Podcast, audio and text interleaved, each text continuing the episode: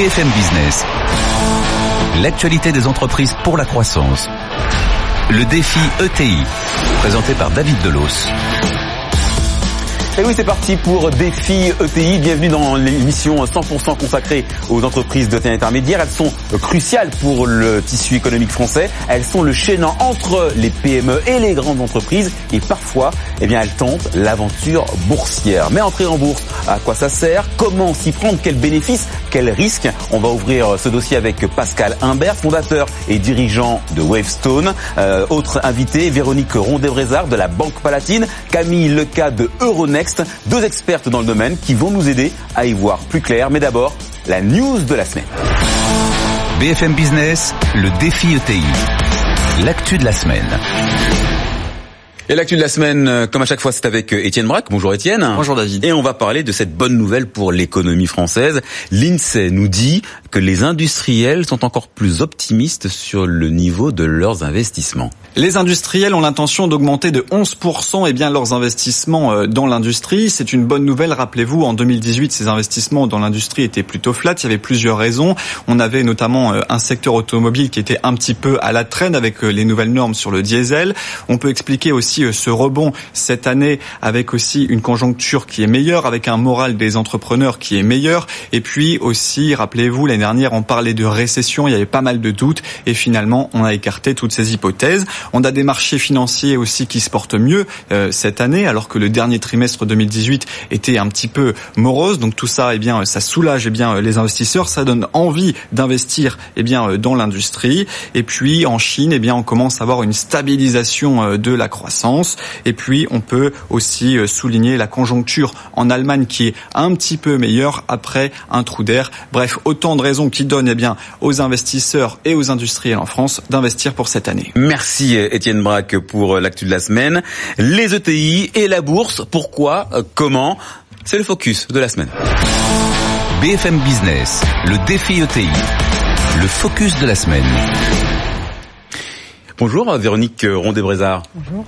Euh, on va faire un petit état des lieux avec vous, hein, puisque vous, avez, vous dirigez le département dette et equity capital market chez, chez notre partenaire, la, Banque euh, Palatine. D'abord, euh, la bourse, est-ce que ça attire les, les entreprises de taille intermédiaire? La, la, tendance est à plus ou à moins d'introduction euh, ces temps-ci? Alors, je voudrais juste dire en préalable que la bourse est un formidable outil de, financement et, beaucoup d'autres choses encore, mais que force est de constater que la bourse euh, ne fait plus recette auprès des, des, entreprises de taille intermédiaire, en tout cas beaucoup moins. Euh, si on regarde les chiffres sur les trois dernières années, on a moins de 20 entreprises. Alors je parle uniquement de, de, la France. Hein. On a moins de 20 entreprises qui rentrent sur les marchés euh, chaque année. C'est, je crois, 17 l'année dernière, 14 l'année précédente, 17 encore en, en 2016. Si on raisonne en termes de montant de fonds euh, levés, euh, l'année dernière c'est un peu plus d'un milliard d'euros. Euh, l'année d'avant c'était davantage, c'était 2 milliards 5. L'année encore avant un peu autour de, de 1 milliard. Et je pense qu'il faut comparer ces montants de fonds levés à ce que génère l'industrie du capital investissement, où là sur 2018 vous avez eu 14 milliards d'euros qui se sont investis auprès de 2200 entreprises. Ah quand même. Voilà, donc qu'est-ce qui explique cette désaffection sur le alors peut-être une petite note quand même positive sur le, le bilan de, de l'année dernière, parce qu'il y en a pour la première fois depuis trois ans, on a un solde positif. Il y a eu plus de sociétés qui sont rentrées en bourse que de sociétés qui en sont sorties. Alors c'est normal que la bourse respire, hein, que les sociétés rentrent et sortent.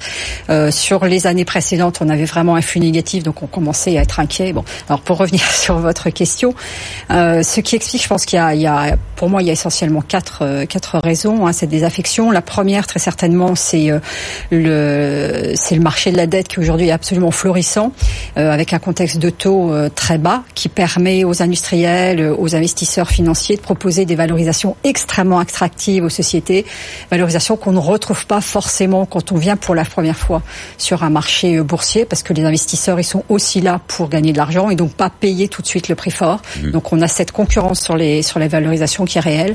Il y a bien sûr un facteur euh, environnement de marché, volatilité, Brexit, Chine, USA, etc., qui donne des petits euh, euh, coups de, de, de, enfin des, des petites, euh, des, des, contextes. Qui un peu la confiance, quoi. Euh, Oui, oui. Puis au moment où vous devez sortir en bourse, si le contexte n'est pas là, l'année mm. dernière, on a eu au moins six annulations de belles, euh, belles sociétés. Bah, ça ne s'est pas fait à cause, des conditions de marché. Euh, vous avez, là, je ne vais pas en parler longtemps, mais il y a un sujet d'écosystème boursier qui est un petit peu en souffrance et toutes les problématiques sur le financement de la recherche, l'accompagnement des sociétés cotées, mm. notamment des plus petites. Et puis, quatrième raison. Et puis, je crois qu'il y a un déficit hein, de, de, de connaissances réelles, alors de tout ce que peut apporter la bourse et pas que du financement.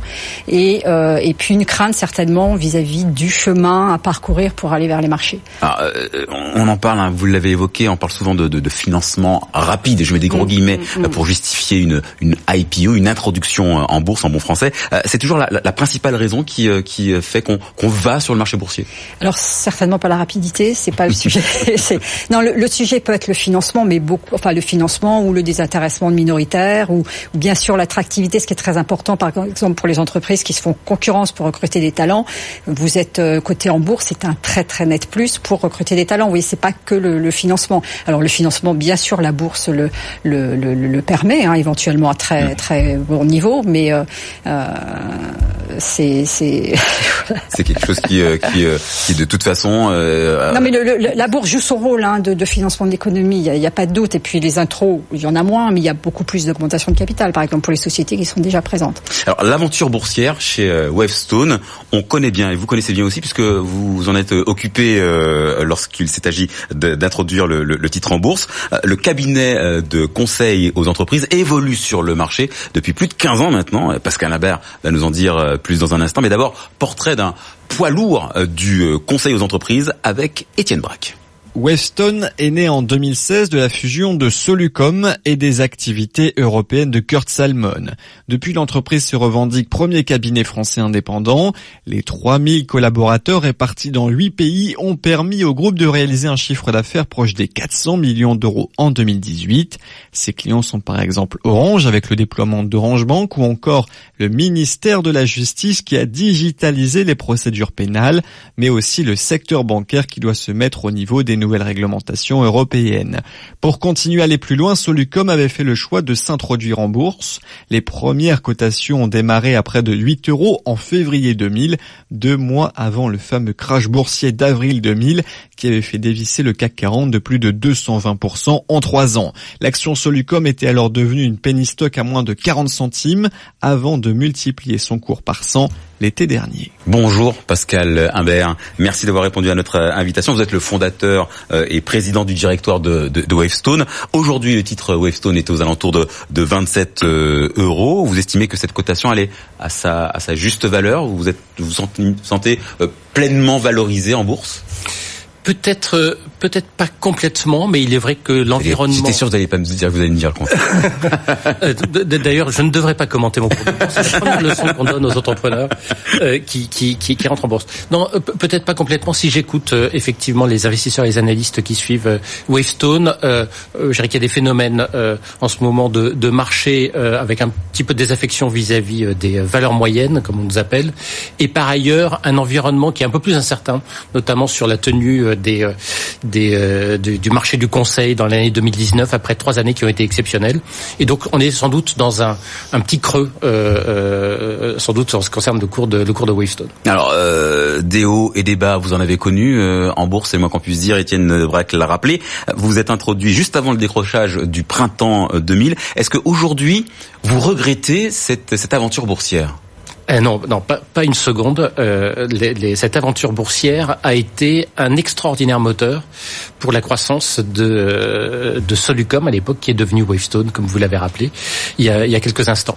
Ça a été un, formidable moteur et pas tellement euh, grâce au financement que nous, nous ont apporté les marchés financiers, ça a été également un formidable moteur par le fait que, en entrant en bourse, euh, Wavestone a intégré ce que j'appellerais la Ligue des champions.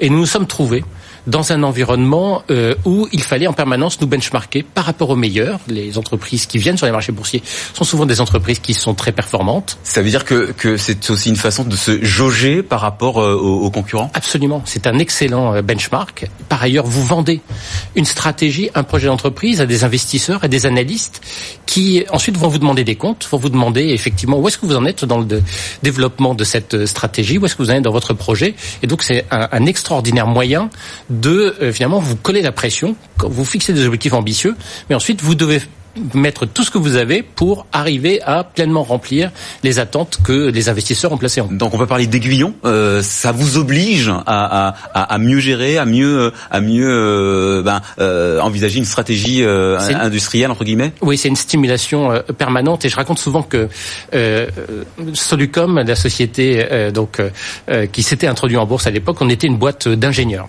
Alors les ingénieurs, on a beaucoup de qualités, mais quand il faut expliquer les choses simplement, parfois nous connaissons quelques limites je vous laisse donc la, responsabilité de ces propos. Et je peux vous dire que au bout d'un an ou deux ans de faire les one-to-one avec des investisseurs et des analystes qui euh, nous regardaient et qui nous disaient ça a l'air vachement bien votre votre boîte, mais par contre on comprend absolument rien à votre stratégie, on a fini par se dire peut-être qu'on pourrait essayer un petit peu de simplifier notre discours et au-delà d'ailleurs de simplifier notre discours, d'avoir une stratégie plus claire, plus lisible. Ça nous a fait énormément progresser à la fois dans la communication de notre projet, mais également dans les choix euh, que nous faisions pour arriver à développer l'entreprise plus rapidement. Et on accueille euh, Camille Leca, spécialiste des introductions en bourse chez euh, Euronext. Merci d'avoir accepté l'invitation.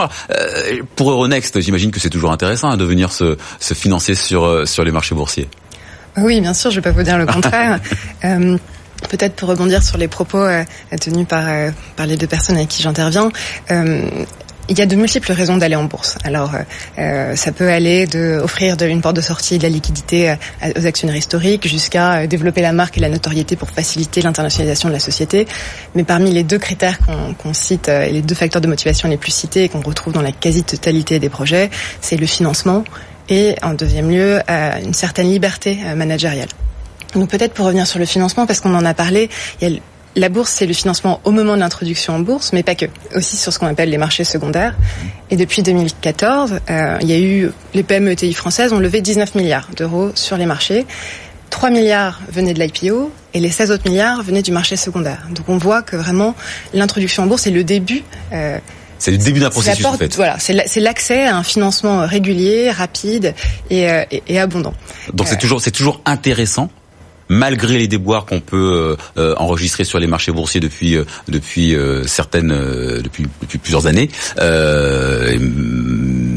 De, de, de, de, venir se financer parce que de toute façon, au-delà de l'introduction elle-même, il va y avoir d'autres débouchés.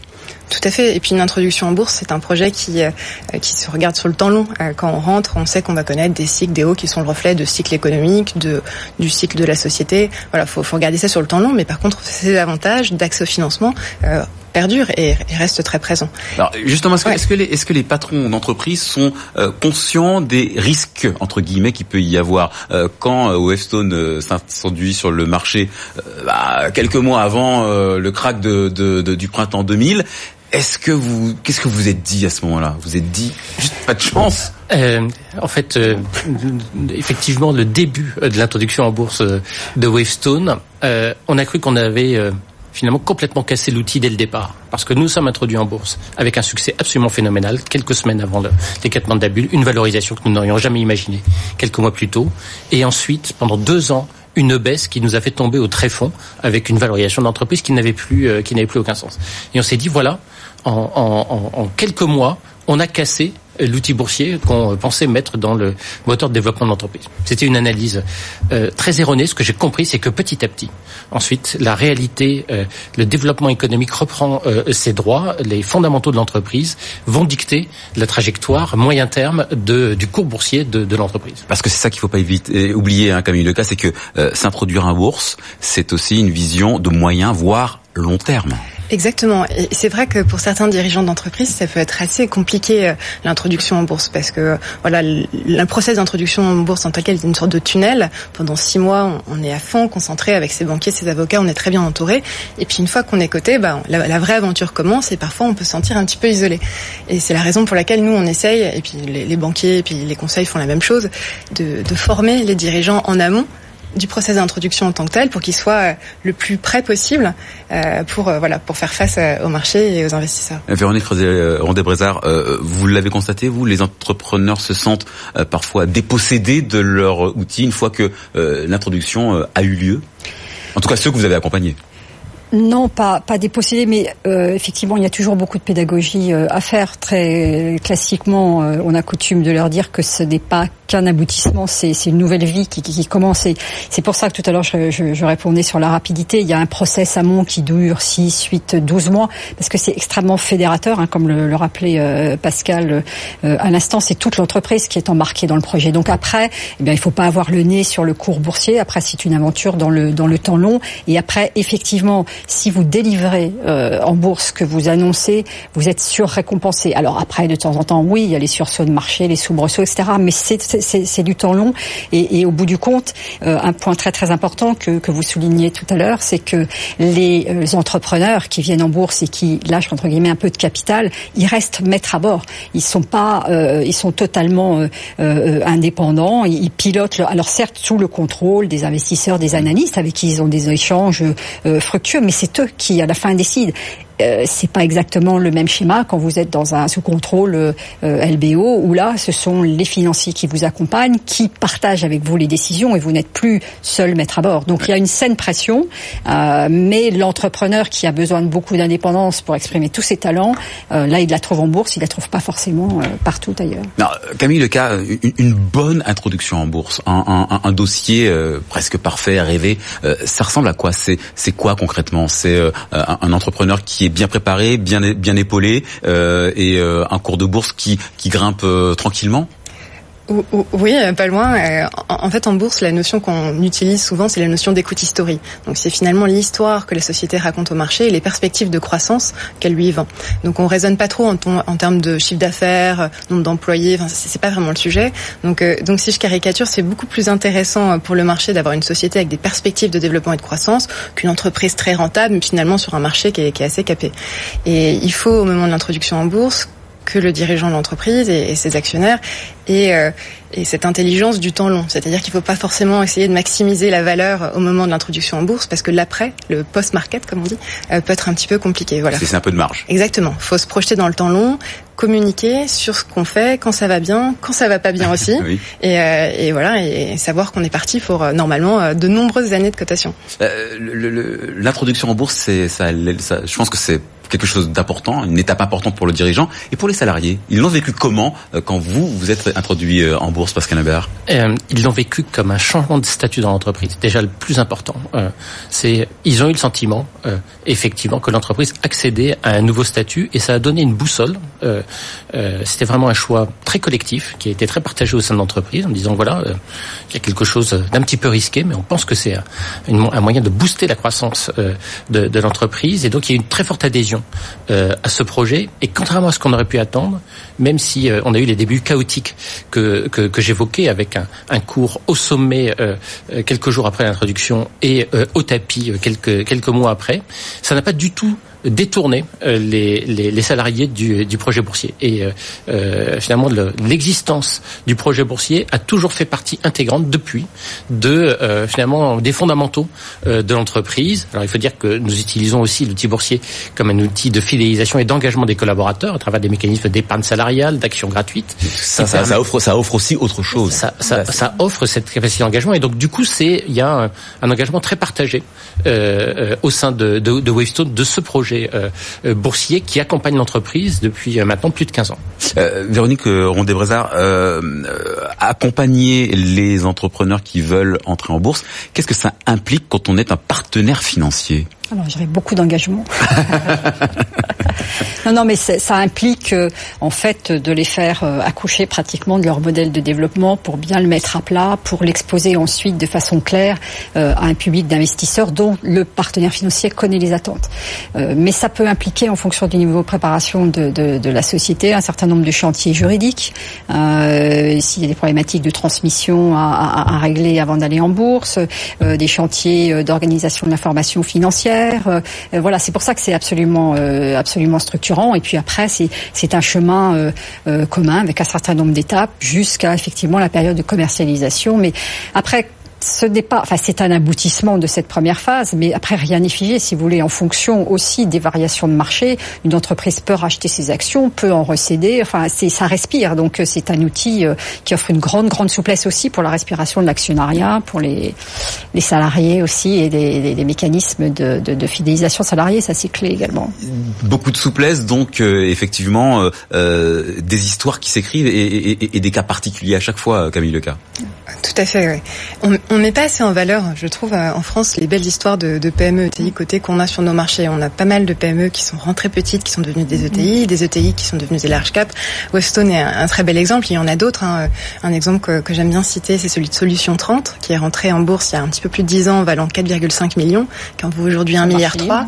Euh, c'est c'est d'un cas euh, mm. particulier, mais, mais on a vraiment de belles histoires de croissance euh, sur nos marchés. Et les ETI sont les plus beaux euh, réservoirs de, de croissance qu'on puisse avoir. juste un petit mot sur la croissance externe, ça, ça vous a jamais tenté Puisque justement, euh, une, une, entrée en bourse, ça devrait faciliter euh, ce, ce, ce, ce, ce, phénomène. Bien sûr, mais ça a été un, un, des autres avantages que nous a apporté la bourse, c'est le fait d'être coté euh, rend très attractifs les projets qu'on peut euh, proposer, le projet qu'on peut proposer à des entreprises que nous souhaitons acheter. Et donc euh, nous avons très régulièrement réalisé des acquisitions dans le développement de l'entreprise, une vingtaine depuis que nous sommes introduits en bourse. Ça nous a permis d'accélérer notre notre croissance. Ça a été un très bon complément à la croissance organique. Ça a permis de déplacer le positionnement de l'entreprise. Et aujourd'hui, ça nous permet de nous développer, de nous implanter à l'international. Donc c'est là aussi un excellent moteur qui donne le petit plus, le, la petite étincelle dans les yeux des sociétés qui vont nous rejoindre en disant, ben, effectivement, euh, finalement, si je rejoins Wavestone, je vais être dans une entreprise cotée, je vais pouvoir disposer de tous les avantages de fidélisation des salariés, de la crédibilité qu'apporte la cotation. Vous êtes d'accord avec ça, euh, Véronique Rondé-Rosard C'est très attractif, c'est quelque chose qui peut... Ah, mais c'est très différenciant, c'est facilitateur de, de, de, de, ah, croissance. Euh, de croissance et, et, d'attirer les talents, puisque dans les entreprises de services, hein, comme celle mmh. que, que dirige euh, Pascal Imbert, euh, le recrutement des talents, c'est quand même la clé, me semble-t-il. Donc euh, voilà, entre une entreprise non cotée, un peu à l'ancienne, fermée, une entreprise qui, qui communique, qui associe ses, ses, ses, salariés à la croissance, normalement, le choix est assez vite fait. Je pense que vous êtes d'accord, Camille Leca. Complètement. Je peux même rajouter d'autres avantages. Par exemple, la crédibilité auprès des fournisseurs ou des clients. Par exemple, j'ai en tête une société, une société portugaise, mais qui est leader mondial du liège et qui, qui n'utilisent pas la bourse pour lever de l'argent. Ils en ont pas besoin. Ils sont, c'est une machine à cash. Par contre, pour avoir euh, des contrats avec la NASA, bah, s'ils n'étaient pas cotés, euh, ça aurait jamais marché. D'accord. Merci beaucoup euh, pour vos analyses à, à, à toutes les deux. C'est bientôt la, la fin de l'émission, mais ne se quitte pas avant le mot du patron. BFM Business, le défi ETI. Le mot du patron. Et Pascal Imbert, c'est votre euh, moment. Je vous donne euh, une minute, une minute et demie, euh, une carte blanche pour pour un conseil à tous ces entrepreneurs qui nous écoutent, nombreux. Quel message est-ce que vous voudriez leur adresser? Alors je me méfie toujours avant de donner des conseils aux entrepreneurs, mais pour autant. si je regarde dans l'histoire de, de, de l'entreprise, quelle a été la meilleure décision que nous ayons prise, j'y reviens, je suis désolé, mais ça a été le fait un jour de décider de s'introduire en bourse. On s'est introduit en bourse, on était tout petit, 80 salariés, euh, euh, à l'époque c'était des francs, mais c'était équivalent de 8 millions d'euros de chiffre d'affaires. Euh, mais ça a permis, en un peu plus de 15 ans, d'amener l'entreprise à près de 400 millions d'euros de chiffre d'affaires, 3000 salariés, dans un métier qui n'est pas un métier d'hypercroissance. Le conseil, c'est pas un métier dans lequel vous faites des croissances absolument, absolument fabuleuses, mais sans euh, euh, ce moteur que nous avons mis euh, à l'intérieur de l'entreprise, nous n'y serions jamais arrivés. Un moteur pour un certain nombre de raisons rationnelles, on en a parlé, un moteur pour une raison que nous avons également évoquée tout à l'heure, qui est ce côté de, stimulus, permanent que vous avez quand vous êtes introduit en bourse, et par ailleurs, très peu d'inconvénients. Et, notamment, je voudrais finalement lutter contre deux préjugés qu'on a euh, vis-à-vis de la bourse, qui sont le préjugé du court terme et le préjugé euh, finalement du, du manque d'éthique. Euh, la bourse, c'est au contraire un projet de long terme et ça permet beaucoup, beaucoup mieux que le private equity de s'instruire, de s'installer dans une histoire qui va durer 20 ans, 30 ans, une histoire à durée indéterminée. Et par ailleurs, nous avons constaté au Wavestone que la bourse, ça nous a aussi permis d'améliorer nos pratiques dans tous les domaines et par exemple dans le domaine de la responsabilité d'entreprise. Si aujourd'hui nous sommes reconnus comme une entreprise exemplaire sur le plan de sa responsabilité, c'est bien à cause de euh, finalement ce contact des meilleures pratiques que nous avons obtenu grâce à la cotation. Merci beaucoup. Chers amis entrepreneurs, n'hésitez pas si vous voulez mettre un moteur. Vivez l'aventure boursière. Tentez l'aventure. Merci Pascal Imbert. Merci également à Véronique Rondet, Brézard de Palatine, la banque des ETI. Merci également à, Camille Leca, directrice des opérations introduction en bourse chez Euronext. Défi ETI, c'est terminé. On se retrouve la semaine prochaine avec une autre histoire d'entrepreneur et toujours sur BFM Business. BFM Business, le défi ETI, l'actualité des entreprises pour la croissance.